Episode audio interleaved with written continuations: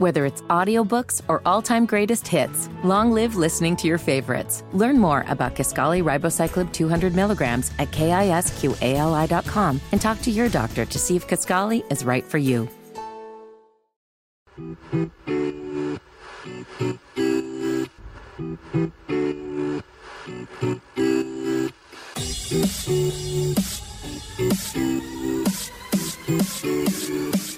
Welcome into Crown Corner as we get you ready for Toronto F C. Will Pelagic, Jessica Traumann here with you as we get you ready for match day number six of the season for Charlotte F C, sitting at one win, three losses, and a draw after last week's one one result against New York Red Bulls. A little bit of business to tidy up from what happened last week, Jess. We did see the uh, the DISCO committee, uh, or at least the disciplinary committee, I should say, DISCO as for short, has suspended Brandt Bronico one game for his challenge in the twenty-third minute against New York Red Bulls. It was a studs-up challenge. Uh, it's a tough break for me because I think he wasn't really trying to make that challenge, but they don't like to legislate intent. They just legislate the action, and unfortunately the action is an illegal one, and uh, I think for Charlotte F C's perspective, it's lucky it wasn't more. Yeah, I think it's one of those where, unfortunately, Brandt Bronico could be the nicest guy in the world and he's not trying to hurt anybody, but it doesn't matter if you're not trying to hurt anybody. You can still hurt people with those sorts of challenges. It's reckless. You've gone in pretty high. When you look at the replay, it's above the shin. And any time you're going in for that, it, it's always going to get a red card. And I think that's what's shocking, honestly, is the fact that the referee on the field didn't even see it to be a yellow card challenge. V A R didn't look at it. This is where you see issues with the refereeing. I would have been okay with an on-the-field ref, a red. It's frustrating when it has to go back and look at it. But there are a few other challenges flying in there. So we'll take the one-game ban for Brandt Bronico and think we ran away a little bit with our tail between our legs. Well, it's funny uh, you mentioned uh, that there were a lot of other challenges. It seemed like the instant replay uh, on Apple with Andrew Wiebe and uh, Christina Unkel, they spent uh, almost half their time on our game with, with four separate plays that got looked at two aside. The one that I keep coming back to that I thought was that we were also very lucky with was Derek Jones, his aerial challenge that involved an elbow to the head. I know that's been a point of emphasis over the past couple of seasons. I'm surprised that one wasn't whistled as well. And like I said, I think we can consider ourselves fortunate off of that. Yeah, and I was the minute I started watching the M L S wrap-up show and saw Christina Unkel spending so much time talking about Charlotte F C, I was a little nervous, Woody P, that we might get an email this week about some uh, post post-game decisions. And I think, like we say, Brandt's going to be a huge, huge miss in terms of reshuffling the midfield, but it could have been a lot worse if we'd have had multiple players suspended after having a look at those challenges. Second consecutive week without Ashley Westwood training, unfortunately, for Charlotte, and uh, he was listed as out on the injury report that was published today by the club. Uh, Bill Tuiloma has been in training uh, over the last couple of days, and he's listed as questionable, so hopefully uh, Big Bill can make it back in the lot. That would definitely make a big difference in Charlotte F C's back line, but focusing on the midfield spot for a second with both Bronico and Westwood deemed out, uh, looks like Nuno Santos is probably going to get himself a start. Who do you look for in that other midfield spot if, in fact, they are going to still play that flat four three three? Or do you feel like Lattanzio maybe goes back to uh, a central attacking midfielder with uh, two double pivots? It's hard to tell what Lattanzio is going to do just because he is missing so much strength from that squad in terms of when we talked about our midfield being a strong point at the start of the season. That strong point obviously included Brandt Bronico and, of course, it included Ashley Westwood. So that's a tough break in terms of the players and personnel that you're losing in the midfield. Ben Bender was a player that got off of the bench, of course, in our last draw. So perhaps he's someone that you're looking at. I love the way Nuno Santos plays. I think it's good that he's going to get a second opportunity to really shine in terms of his vision, in terms of his distribution. Look, Ben Bender's a fan favorite, and I completely understand why that. We all love Ben Bender and the attitude he shows. He looked very good against Crown Legacy, and that's going to be an area where we're able to develop Benny B a little bit more. But he's going to have to bring his A game if he's going to play against a very physical Toronto side. I will say we made several comments about the fact that Ben Bender looked like he'd been in the weight room. Quite frankly, he looked stronger in possession. So if it's Ben Bender's time to shine, we're going to need to see the best out of Ben. And uh, we had a chance to catch up with Ben uh, earlier this week. If you missed that, it's on the Crown Corner feed uh, below this podcast. And he had mentioned that that he did get in the weight room over the course of the summer and, and said that the physicality of the center backs is something that very much surprised him. But, you know, he's made the alterations. He thinks he's got quality in the final third. And quite honestly, I feel like that's also something we've kind of been lacking from the center backs. I, I, I mean, not from the center backs, from the midfield, I should say, when it comes to guys who can pull the trigger. I know that there were a couple of options in the box uh, against New York and even also against Orlando where we felt maybe there was a, a little bit of tentativeness again in the box. I know there was one from Bronico and uh, one earlier in the season from Westwood. So I think wondering about whether or not there is a midfielder out there that isn't afraid to take a strike, I think Ben certainly checks that box for me.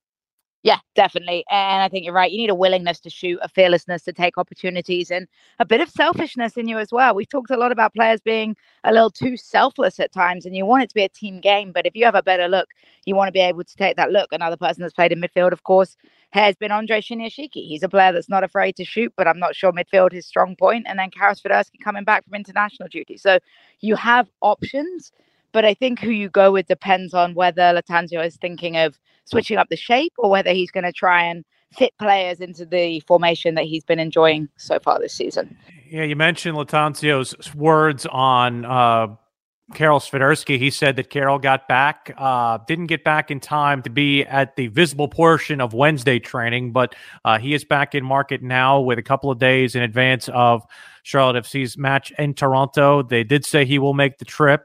My question to you is, Jess, after a forty-five minute effort on Friday and then the effort that got him the goal on Monday, uh, how quickly do you insert Karol Swiderski in the lineup? And there's also the thought of Vinicius Mello as well. I mean, there's a, a lot of guys who are making a bid. That That's the intriguing part about kind of the front line of this Charlotte F C squad is that there is a lot of depth there and there are a lot of options. It's just a matter of how Christian Lattanzio Uh, tries to employ them, whether again goes with the three up top or tries to go with that four with uh, with central attacking midfielder. It, it leaves them with a lot of room to kind of be scrutinized and criticized and also possibly praised if Lattanzio presses the right buttons. Yeah, it's a really tough decision. And when you look at those players in terms of Mello, in terms of Swiderski, they both have enjoyed playing in a two-man forward system in terms of a front two. You look at the success that Karol Swiderski had uh, for the Polish national team, and that's how he played alongside Lewandowski, of course. So it's a it's a tough one when it comes to getting them in, how quickly you want to get them in. You want to be smart. A player like Vinny Mello that's coming off an injury that was a re-injured injury and having to have surgery again on the same thing, you don't want to rush him back because you want to protect him at this point now that he's finally been able to make his debut. But at the same time, you have him on your roster for a reason, and that's to feature. So I think you have to find that balance with Vinny Mello of letting him kind of get thrown in and get those minutes without causing any sort of re-injury, because I don't think it would be fair on him to throw him in the deep end, give him ninety minutes and, and see him struggle. Karol Swiderski, it's a lot of travel, obviously, with the change in time zones. That's difficult. And then moving up to Canada. But at the end of the day, he's one of your designated players. And if he's ready to go and if he's feeling comfortable, you want to see him get minutes. But as so many people are debating right now, what is Karol Swiderski's best position and where does he fit in this team? And when you've seen Vinny Mello come off the bench and look very good at right wing, who would you go off or who would you go with based on the way that they've played so far in that position? I would pick Mello over Swiderski right now in that right wing position. I would too. And and that's the part of it. Again, we don't necessarily know uh, what Vinny Mello's fitness level is other than the fact that, you know, he played those minutes uh, coming in around the, the twenty-five minute mark, basically, is what he played in the matchup against New York Red Bulls. And he had sixty-five minutes played in the Crown Legacy match week prior. But again, that's at the M L S Next Pro level. I'm not trying to equate those two things, but fitness is fitness at the end of the day. And I'm I'm wondering, you know, whether or not you want to kind of take the the training wheels off, pardon the pun, because I do feel like there is a reticence with how much Vinny Mello has had to come back from and wanting to make sure that you get the most out of him. But at the same time, you also don't want to baby him when he can actually help this squad. And I think we did see something different from him than you were getting from McKenzie Gaines or whoever else was. I guess my other question, too, is it, it's not just about the one Polishman, Karol Swiderski, but the Kamil Jozwiak situation, because he's somebody who I know that he's probably more of an outside kind of guy when it comes to possibly playing in a wing back. I'm not saying that he's necessarily a candidate for the midfield, but he's somebody who is unfortunately fallen out of favor from the starting lineup perspective, and and he's trying to figure out a way to get himself back in the lineup. And I know one of the things that you said, Jess, is that he was kind of hard done by when he had his benching after Atlanta, because I felt like he had had a two-game stretch where he actually had played pretty well. Yeah, it's really tough on Kamil Jozwiak, honestly, because I get the frustrations with him. Uh, again, he has that D P price tag on him. You expect more from him in terms of his stat sheet, but in terms of his work rate and what he brought to the team over those three first games where it was a bit of a war, you needed that scrappiness of Jozwiak. And there's a good clip of him even against um, Red Bulls where he comes in when the ball's thrown at Enzo Capetti by Mister Longhead Blondie, and he steps up for his teammate. And I think you need someone like that on your squad sometimes that's able to be a bit nasty. We're missing that physicality from Ashley Westwood. We're missing that physicality from Brandt Bronico. Where is that nasty streak going to come from uh, on Saturday? And that's the sort of game where I'm thinking you start to look at Jozwiak as the guy that's going to be able to fly into a few challenges, put the shoulder on someone, body check them a little bit, because he does have that pit bull mentality and the understanding of defense in his role. Because as you alluded to, Will, he has that experience playing as a wing back, at least for the Polish national team.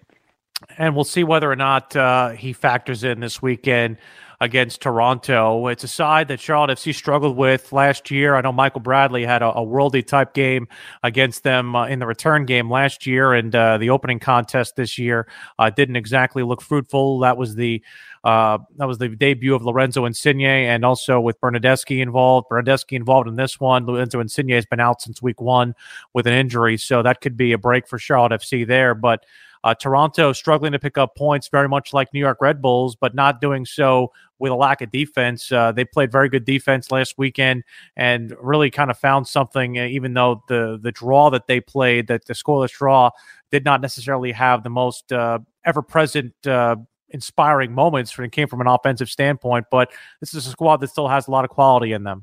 I'm not going to lie to you, Willie P. I regretted staying up to watch their last game. That was... A snooze. That was a snooze fest, that nil-nil draw. But Toronto's a side that stereotypically has been terrible defensively, but they seem to have cleaned things up, at least this year. Obviously, they've got Johnson in net, a fantastic goalkeeper as well, and they've kept two clean sheets in a row. Uh, we haven't scored too many goals, so it's going to be a struggle playing against a very sturdy defense. We had to do that against the Red Bulls. We're going to need to be even better in front of net this time and create opportunities of our own.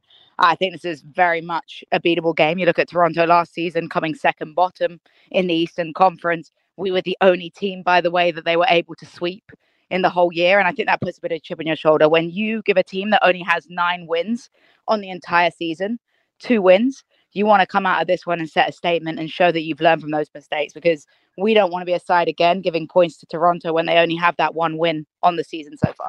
And something that I want to reference this stat from Vaughn Pullman, uh, who did this on the on the Q C Royals uh, podcast. Uh, fifteen wins, four losses, and six draws through five weeks. Those are the opponents' records combined. Uh, the Crown have played. That's the best record of any opposing opponents and the toughest schedule to start the season for Charlotte F C. The opponents in the month of April, it's Toronto, Real Salt Lake, uh, Colorado Rapids, Columbus Crew, and D C United. five, twelve, and seven with uh, an eleven, a minus eleven goal differential. So uh, those teams, if you look at their form, not necessarily playing as well as the teams that we've played. Not to say that our own form is something you'd look at and be proud of, but you mentioned there's opportunity there, and it begins this weekend against Toronto.